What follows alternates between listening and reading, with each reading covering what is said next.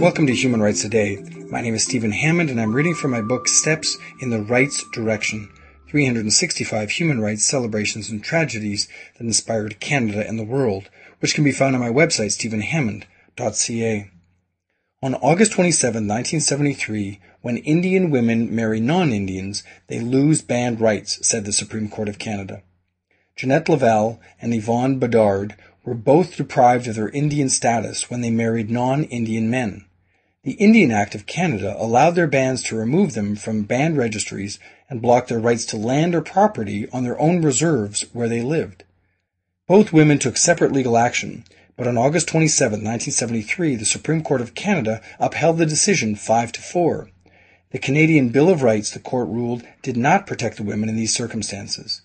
In 1977, knowing Canadian courts would not restore the status to Indian women, Sandra Lovelace Nicholas took her case to the United Nations Human Rights Commission, which ruled in her favor in 1981.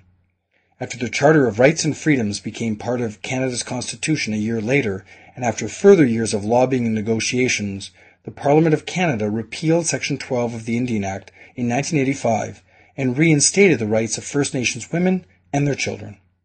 That was August 27, 1973. If you'd like to hear a human rights story each day, be sure to click on the subscribe button, and I'll tell you another story tomorrow.